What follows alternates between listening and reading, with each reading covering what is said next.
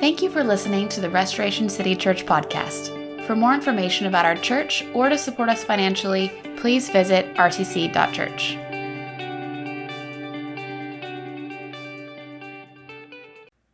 If you've been around the church for a while, you've no doubt heard what we call the Great Commission, right? Go forth and make disciples of all nations, baptizing them in the name of the Father, the Son, and the Holy Spirit, teaching them to obey all that Christ Jesus has commanded. Even if you are new to church, chances are you've probably heard something about this in one form or fashion over your life.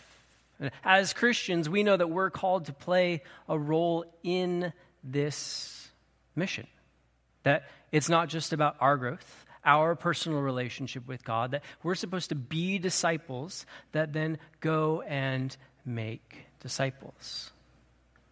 But oftentimes, when we think about where we start, how we fit into this grander, every tribe, tongue, and nation movement, it can be overwhelming.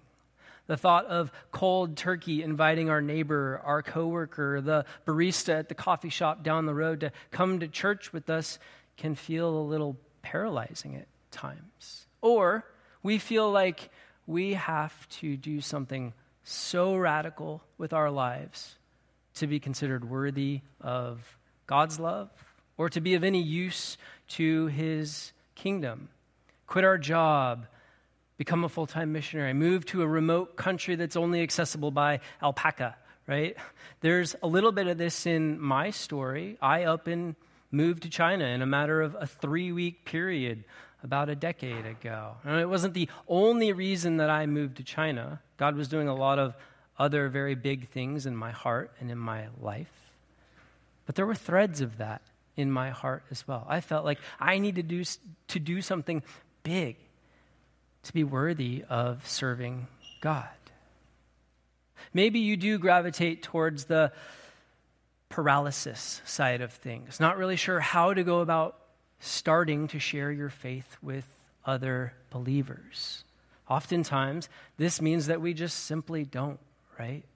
And that's not meant to condemn or shame anybody. That's just the reality that we tend to live in. We take the silent approach. The idea that if we live good enough lives, we are moral Christians, our unbelieving neighbors, coworkers, friends will just kind of catch Jesus by being around us, right? This kind of backwards sickness. They caught Jesus by interacting with us. Or if you've heard the common saying, preach Jesus, preach the gospel wherever you go, use words when necessary. This idea that we can kind of just live a good Christian life, and through that, people are going to come to know and love Jesus. It's a phrase that's common associated with Francis of Assisi, the founder of the Franciscan Order of monks. It's full of really great intentions. It's cute. It makes a good coffee mug. There's just two problems with it. One, he never said it. It actually goes wildly against most of what he taught. And two, it's just plain not biblical. Scripture is clear that the gospel goes forth because God's followers speak it. But what if God intended all of his followers, whether you're a pastor at a local church, a full-time overseas missionary, or you're right here in Northern Virginia working what I think is the hardest job in the whole world, you're a stay-at-home mom. Maybe you're a high-ranking government official, a full-time student, or a teacher. What if he intended for all of us to live out his mission of mercy and compassion, welcoming others in to his glorious love in far more practical, ordinary ways than we tend to think about? What if he intended for it all to start by his followers simply opening their front door, inviting somebody over to share a meal, and creating a space where relational roots can start to form? That's what we started talking about last week, right? This idea that God, in his amazing love, extended hospitality to humanity, creation, Adam and Eve, all the way to today. That has been the story. And that he has invited us as his people to give that out to one another, right? We build one another up through acts of hospitality. But ultimately, it's not designed to be a members only privilege. Genuine gratitude towards God's amazing hospitality means we extend it to everybody we encounter, whether inside the church or outside of the church. And I truly believe that that is the means by which God desires to fill his ministry of mercy and compassion to the world through his church that we heard Alan speak on a couple weeks ago. In fact, if we actually look at the word hospitality used in the Bible, in the original language, in the Greek, it's philoxenia. It's a compound word. The first word, philia.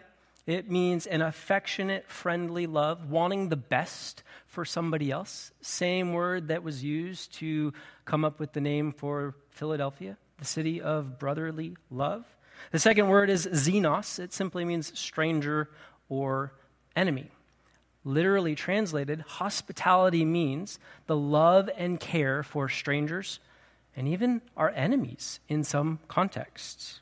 It's the opposite of this word that kind of grew in popularity. It was all over the news actually while I was living in China. Xenophobia, the fear or hatred of foreigners and strangers. Almost overnight, there was this dispute between China and Japan over this tiny little island in the South China Sea, and a culture that was enamored by anything foreign, especially Western, all of a sudden was incredibly skeptical of anything that was not Chinese. Now, this isn't a political statement. I'm not saying who was right, who was wrong, just sharing the facts and my observations of how people handled this situation. But it got so bad that one day my boss actually wouldn't let me walk home the few short blocks from where I worked. She was afraid for my safety because there were mobs of college students from the local university roaming the streets, vandalizing anything and everything they could find that was foreign, especially if it was Japanese. Storefronts smashed in, windows broken, graffiti across the sides of cars. I actually watched a mob of about 20 students flip a Japanese-made car upside down in the few short blocks it took us to drive home, just because it was foreign. Keep in mind, this was owned by a Chinese citizen. It just happened to be a foreign car. It makes absolutely no sense. And yet, those are the threads of skepticism, of hatred, of distrust we find in our hearts naturally as human beings. Hospitality is the polar opposite. It says, move towards those who look, act, think differently than you. Move towards those that you might actually consider your enemies. And that by moving towards them, loving them, showing them care, you're actually going to soften their hearts as well. That's what we're going to be digging into today. Through today's passage, that one I just read for you, we see the incredible mission of God in extraordinary fashion, and yet it's actually carried out in incredibly ordinary ways. So let's dig back into it. Luke 19, I'm going to read it again for us. He entered Jericho and was passing through. There was a man named Zacchaeus who was a chief tax collector, and he was rich. Understatement. He was trying to see who Jesus was, but he was not able to because of the crowd. Since he was a short man, so running ahead, he climbed up a sycamore tree to see Jesus. If you grew up in the church, I dare you not to sing the song in your head today. Good luck. Since he was about to pass that way. When Jesus came to the place, he looked up and said to him, Zacchaeus, hurry and come down, because today it is necessary for me to stay at your house. So he quickly came down and welcomed him joyfully. All who saw it began to complain. He's gone to stay with a sinful man. But Zacchaeus stood there and said to the Lord, Look, I'll give half of my possessions to the poor, Lord, and if I have extorted anything from anyone, I'll pay back 4 times as much. Today's salvation has come to this house, Jesus told him, because he too is a son of Abraham. For the Son of Man has come to seek and to save the lost. A little bit of quick context for us. Jesus is on the road heading towards Jerusalem. It's just a day or so before what we call Palm Sunday, his triumphal entry into the city where 1 week later he would be betrayed, arrested, and crucified, and 3 days later rise from the dead. Just a little bit before in Luke's gospel, it says that Jesus set his face towards Jerusalem, or determined to go to Jerusalem.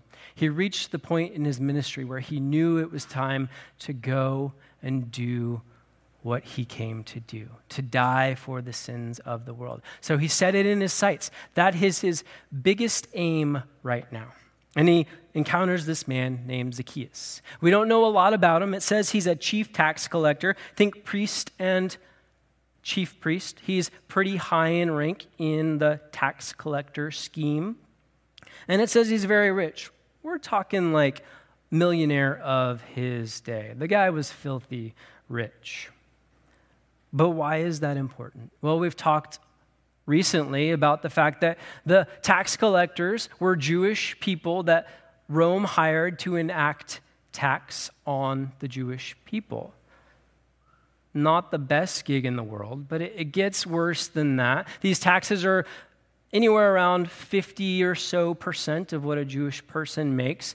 The tax collectors were allowed to kind of add whatever they wanted on top of it whenever they wanted to add on top of it. But it gets worse than that.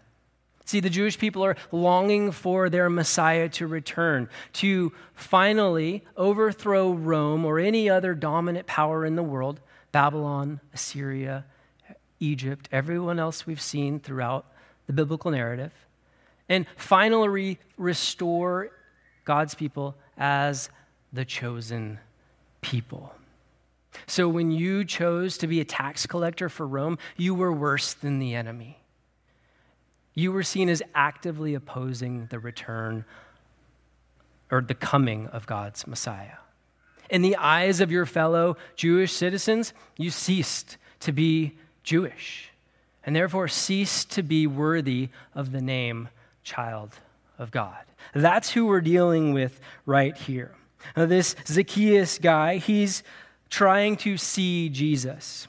Now, this is more than just general curiosity. He's no doubt heard about the signs and wonders that God has performed through Jesus. He's no doubt heard about Jesus' teaching, but there's something deeper here. There's something stirring in Zacchaeus' heart. It says that he ran ahead and climbed the sycamore tree just so that he could see Jesus, let alone speak with him or spend time with him. Culturally, these are two acts that Jewish men never did. You do not run as a Jewish man. It's incredibly shameful. You certainly don't climb up a tree, especially a man like Zacchaeus with the finances that he has. He's got a lackey to run ahead for him. He's got some servant to climb up a tree and look at this man passing by. But he doesn't care how shameful these acts are. He doesn't care what anybody thinks about him. He knows he needs to set his eyes upon this Jesus man. And nothing's going to get in his way to do it. And then enters Jesus, right? Both fully God and fully man. So he's walking by and he looks up and sees Zacchaeus in a tree. There's been no introduction, and yet he calls him by name. Zacchaeus, come down, for I must stay at your house today. There's an urgency here. I love how simple that is, though. I'm urgent to have dinner with you. What's more, I love that he actually invited himself over to Zacchaeus' house. Try that one next time you want to go have dinner with somebody. Just invite them over, yourself over to their house.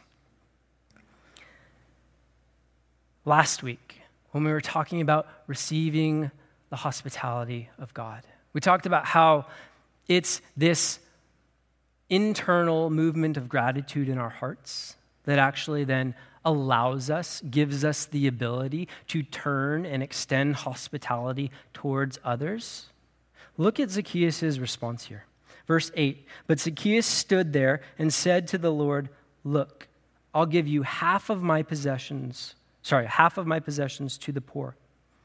And if I have extorted anything from anyone, I'll pay back 4 times as much. All Jesus did is said, hey, I want to have dinner at your place. Can you come down? And that's all it took. A simple act of welcome for this man to turn from the wicked ways of his past and respond in repentance. He sought to make restitution. He wanted to pay back the people he had extorted. But he went above and beyond. 4 times as much? That's wild. This guy made it rain with money. And then he gave away half his possessions to the poor. People who really weren't even involved in the situation. He was so moved, he wanted to offer the same thing to other people. It's amazing. But then, the real kicker, verse 10, we see the extraordinary mission of God. The entire biblical narrative reduced down to one short phrase. The Son of Man came to seek and to save the lost. Son of Man, it's a name given to the Messiah by the prophet Daniel back in the Old Testament. It refers only to Jesus. He said, the whole reason he came, the whole reason we have the Bible is so that God could seek and save those who were far from him. And that's all of us, right? We've all been far from God. And there are billions of people on this planet that are still far from God. The whole reason he came was to draw them near, to welcome them in, to extend the mercy and the compassion of God the Father. And he did so through the most ordinary of ways. Let's share a meal, have a conversation, and see where it goes. And remember, he's in a hurry, so to speak, to get to Jerusalem. That is the last item on his agenda. But he didn't see Zacchaeus as an interruption to that mission. In fact, Zacchaeus actually embodies his entire mission. In Hebrew, Zacchaeus actually means clean or pure. That doesn't sound anything like the life he had lived. And yet Jesus, on the way to Jerusalem, on the way to the cross, is determined to change that reality. He says, people, you say this man is unworthy of love. He is the worst of sinners, not even worthy of being called a member of the family of God because of the life that he has lived. But I say he is wholly worthy of being welcomed in. He is completely worthy of love and care because he is far off. Jesus says, I came to seek and to save the lost, not those who are near, to heal the wounded and the broken, not the healthy and the well. I came to make men like Zacchaeus clean and live up to the name that I have given them. That is what our hospitality can do for one another, but also for those outside of this room, for your neighbor, your coworker, that barista down the road. So many people are hungry just to be welcomed in, to be shown that they are worthy of being loved, specifically because they were made in the image of God. We're going to look at one more passage. It's going to highlight this idea that the Son of Man did come to seek and to save the lost. But it's also going to zoom in on that really ordinary method of fulfilling it, simply eating and drinking, enjoying a meal with other people. So turn a little bit further back in Luke's Gospel, chapter 7, and we're going to start in verse 31 this time.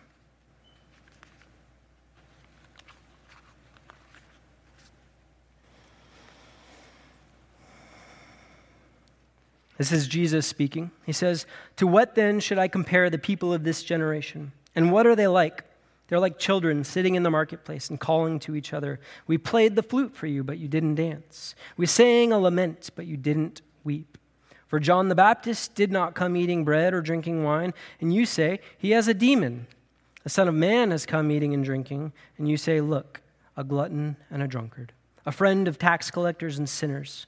Yet wisdom is vindicated by all her children.'"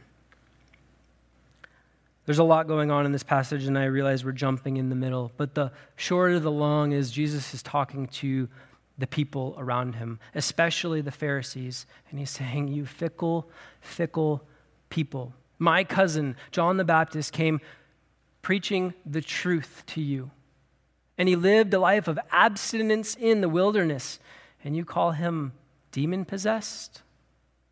I came teaching the exact same message of truth with a full glass of wine and a slice of pie in my hand, and you still rejected me. You called me a drunkard, a glutton, a friend of the worst of society." See, here's the whole point of what he's saying. It didn't matter who shared the message or how they shared it. Their problem was the message itself. What's the message? That the Son of Man came to seek and to save the lost, everybody. The mission of Jesus is not intended to only benefit descendants of Abraham. God chose Abraham thousands of years ago to be the father of his chosen people, but their chosenness had absolutely nothing to do with any kind of internal, innate ability, strength, or superiority over any other nation. Actually, quite the opposite. God chose Abraham out of the tiniest, weakest nation in the entire world, Scripture says. And this is a theme we see him repeat over and over again throughout Scripture, using the uneducated, the poor, the outcast, the least likely to succeed, to accomplish his mission. This was radically infuriating to the Pharisees.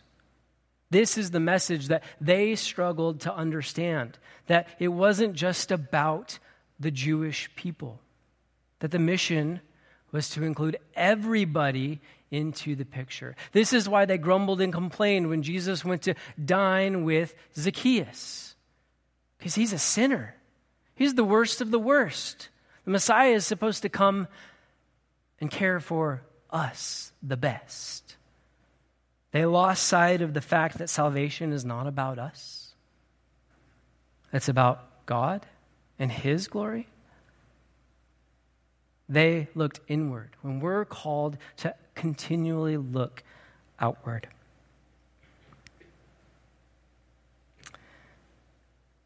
The message that the Pharisees struggled with is the same message that we tend to struggle with. It just looks and feels a little different at times. All the way throughout the entire 4 gospel accounts in the Bible, we see Jesus eating and drinking with people who didn't think like him, didn't act like him, didn't live up to the standards that God had set for his people. He willingly welcomed them in. He didn't turn his back when they approached him on the street. He didn't ignore them because he didn't have time to meet the tangible need right in front of them. He made space for those that were far off. In fact, he's eating and drinking with people so frequently that one author put it in his book, which has an incredible title and a concept, Eating Your Way Through Luke's Gospel. I think all of our small groups should do that study. He says, in Luke's Gospel, Jesus is either going to a meal, at a meal, or on his way from a meal. He's constantly eating and drinking with people. One of the most basic human acts. And he's using that as the means to fulfill the most extraordinary mission in human history. His very first public ministry, miracle. Remember what it was? Water into wine. He's at a wedding, and he turns roughly 180 gallons worth of water into wine. That's like 1,000 bottles of wine. The Bible's also pretty clear it wasn't $2 Chuck. It was the good stuff.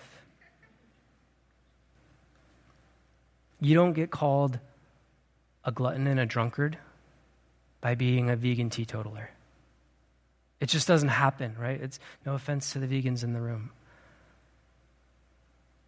Jesus wasn't a drunkard. He wasn't a glutton. He lived a perfect, sinless life. But as we read about him in the Bible, it's pretty clear he wasn't shy about sharing a meal either. In fact, it was central to the entire way that he did ministry. Now, take these two things. The extraordinary mission of God lived out in very ordinary methods. Eating and drinking to seek and save the lost. And we get a pretty subversive model for ministry. It's completely countercultural to what the Jewish people of his day thought. It's pretty countercultural to what we tend to think about today as well. And that's the way God chose to bring the world back to himself. But it doesn't come naturally to us as humans, right? We are just as prone as the Pharisees were in Jesus' day to turn our noses up at our neighbors, to look down on other people for so many reasons: their skin color, their income bracket or employment status, their political affiliation, their views on gender and marriage, their current or past sins. Which is why we need to be reminded, just as much as the Pharisees needed to be reminded, that God, in his human form, came to seek and to save the lost, us. And he did so one meal, one conversation at a time. Now, right here today, Northern Virginia, D.C., Southern Maryland, we're living in more and more of a post-Christian culture. All of the studies show that society is becoming less and less tolerant of the Christian faith, let alone welcoming it. And that kind of an environment, why would we expect our non-Christian neighbors to want to come to church on their day off from work when they could be sleeping in, traveling, or sipping mimosas at the pool? I'd love to be doing those things. They're great. And that's a reality. Most Christians don't even want to go to church. Barna, one of the leading Christian research firms, has recently found that only 41% of Jesus-professing Christians in America go to church at least once a week. 41%. We dial that up to twice a month or more, and we're only looking at 20% of all believers in the U.S. And it's a statistic, so it's not perfect. And it's certainly not meant to make anybody feel bad. The point is, if we're not coming to church, if we don't even want to be here, why would we expect our non-Christian coworkers and neighbors to want to come when we invite them cold turkey either?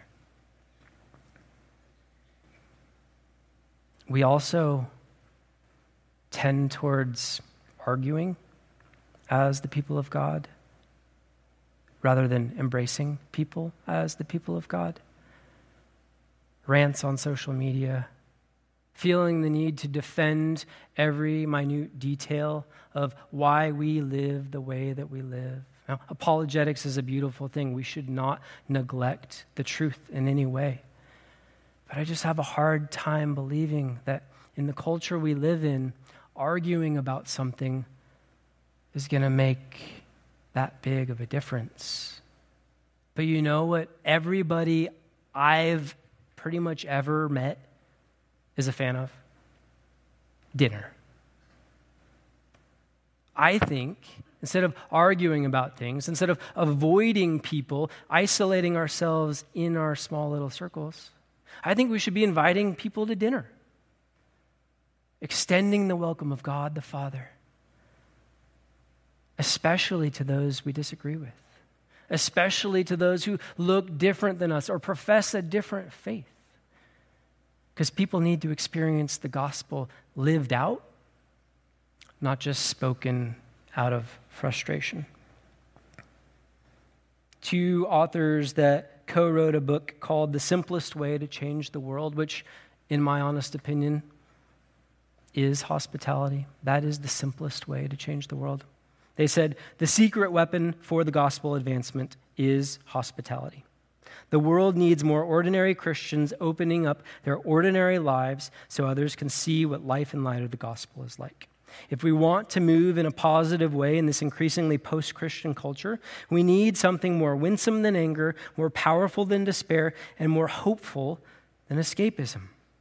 We need love and grace and truth, and we need open homes with tables full of food. It's so simple. It's not easy. That's not what I'm saying, but it's such a simple concept. Now, the reality of life, especially here in the Northern Virginia, D.C. area, is we will always have an excuse to make. Right? But if we're going to be a people that live out the welcome of Jesus Christ, we've got to stop making them. We've got to stop looking at our homes as our own personal refuge from the world. I get it. Life is busy. We're all tired and overextended. But the physical place you live was never intended by the Creator that made you to be a place for you to isolate from the rest of humanity. In fact, everything we have, including the life in our bodies, is an extension of His hospitality that He intends us to turn around and give out to other people. That house that you live in, often we say, oh, but it's a mess. I can't have people over. There's stuff all over the place. Who cares? My house is a mess too, and I bet your neighbor's is as well. Hospitality is about welcoming people into real life. That means real messes, laundry on the floor and dishes on the counter. You come over to my house, you're probably going to find a poopy diaper in the corner as well. And that's okay.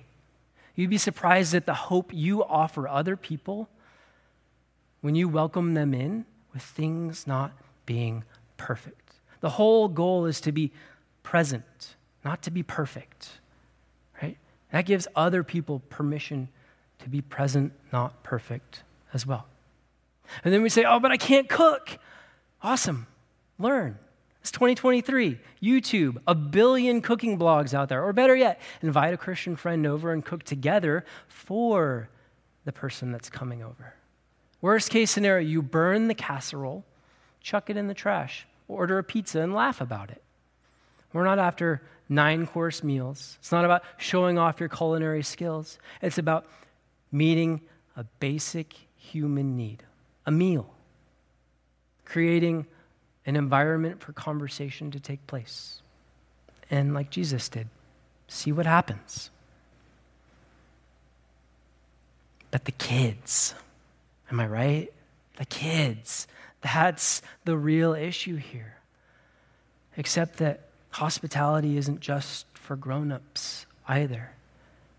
What better way to train up our kids in the ways that they should go than to be planting the seeds that hospitality, having people over on random days of the week that aren't on the calendar, is absolutely normal. It's so good for the singles in our communities to experience a meal with a family. It's so good for other parents to watch you as a parent. Love your kids. Your kids are going to throw a fit. It's going to happen. They're going to lose it, and that's okay. You're probably not even going to respond well in the moment. They're going to see that, but they're also going to see the love and the grace and the forgiveness that you extend afterwards, something that most people outside of this type of environment never experience. So many excuses. House is too small. I hope you have space for one more human being in your room. I have to believe you have space for one more human being in your room, because hospitality to one is just as powerful as hospitality to 100. We could spend all day talking about the excuses, right? There's always going to be one. But we're called to be people who fight back against them. There's always going to be a cost to the hospitality that we extend. Like I said, this is a simple concept. It is not easy. Week over week over week, talking about hospitality within the church, I invite my community group over to my house. And they know this. This is no surprise to them. Week over week over week, I don't want to do it. I don't want them in my house at the end of my workday. But they come. And we laugh, and we cry, and we open God's word, and we pray, and they leave. And I'm filled with life. There's always going to be a cost. Your time, your energy, your money, your clean carpet. But responding from a heart of gratitude to the love, the compassion, the mercy that God has extended to us has a really amazing way of making those costs feel worth it. Rosaria Butterfield, on the subject of costs with hospitality. She's somewhat of an expert on this. She wrote a book called The Gospel Comes with a House Key. It's a pretty provocative title. First time I read it about 4 years ago, it changed me. I immediately went out and had 10 copies of my house key made and started handing them out to people. I don't think they've been used all that much, which is why we're doing this. But it's a pretty provocative concept, right? She says, there's no way to love the stranger without losing skin in the game. That's the way of Jesus, right? He came, he lived, he died to welcome us in. You may get a stain on your carpet, and I'm sorry if I'm the one that caused that. You may have to make sacrifices in other areas to be able to make a meal for two more people. But Christ is saying, it's worth it. And then some. I've just about gone up to our time here today. But I want to close with one last thought. A couple months ago, some of the leaders here at RCC gathered together for dinner. One, so we could practice some of this hospitality amongst ourselves, be encouraging one another, talking about what we're experiencing at the church, and just sowing relational seeds. But as we're talking, we also went around the table and answered the simple question, what do you most hope to see God do at RCC? And let me tell you, there were some incredible visions and dreams shared. And I'm already starting to see some of those happen. But as people are sharing, I could not help but think about the simple reality that I don't remember the last time we had somebody visit our church who had never stepped foot in a church before. I know it's happened. I can't remember when that was. Maybe it's today, and if that's so, praise God, I'm so glad you're here. But that reality doesn't sit well in my heart. I hope it doesn't sit well in yours either. I long for the day when we are welcoming people on a regular basis who have never been to a church before, that all of this is brand new. Everything I said earlier about our unsaved neighbors not wanting to be here still stands. But if we're living this out, if we're welcoming others in around our dinner table, on our couch, out back on the patio, if we're doing that, I have to believe we're going to start seeing people show up. And people are going to start asking questions. And just like I ended with last week, they may conclude at the very end, these people are a bunch of weirdos. And that's okay. They get to make that choice.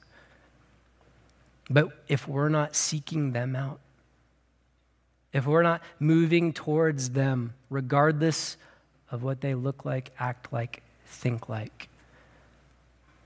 We'll never have that opportunity. The Son of Man came to seek and to save the lost. And he did so in an incredibly ordinary way. He chose to eat and drink, share a meal, have a conversation. That is our practical takeaway today. Go forth and eat. Pour yourself a glass of wine or grab your favorite soda. Cook a meal or order wings, whatever it is. But share that meal with somebody who doesn't know Jesus. Not as a project to fix, but as a real human being to get to know, to experience, and see what God does. Let's pray.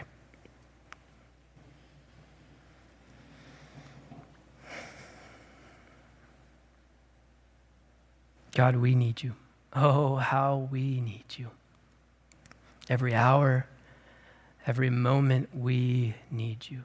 And Lord, I confess in my heart my tendency to isolate, to look inward when I'm tired, when I'm weary, when I feel like I just need a break. Thank you for welcoming us with open arms, for looking at me, a sinner, and saying, I must come to your house today.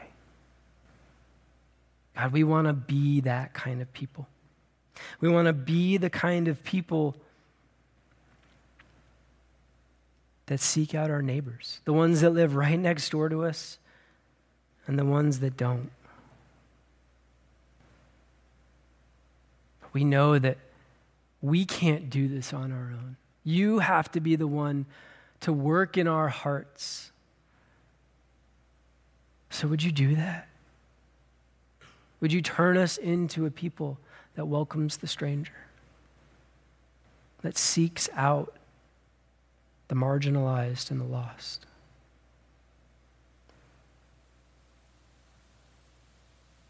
Would you build your church? One meal, one conversation at a time. For your incredible glory, God, and for the good of your people, that we would have the opportunity to see you moving amongst us. In Jesus' name, amen.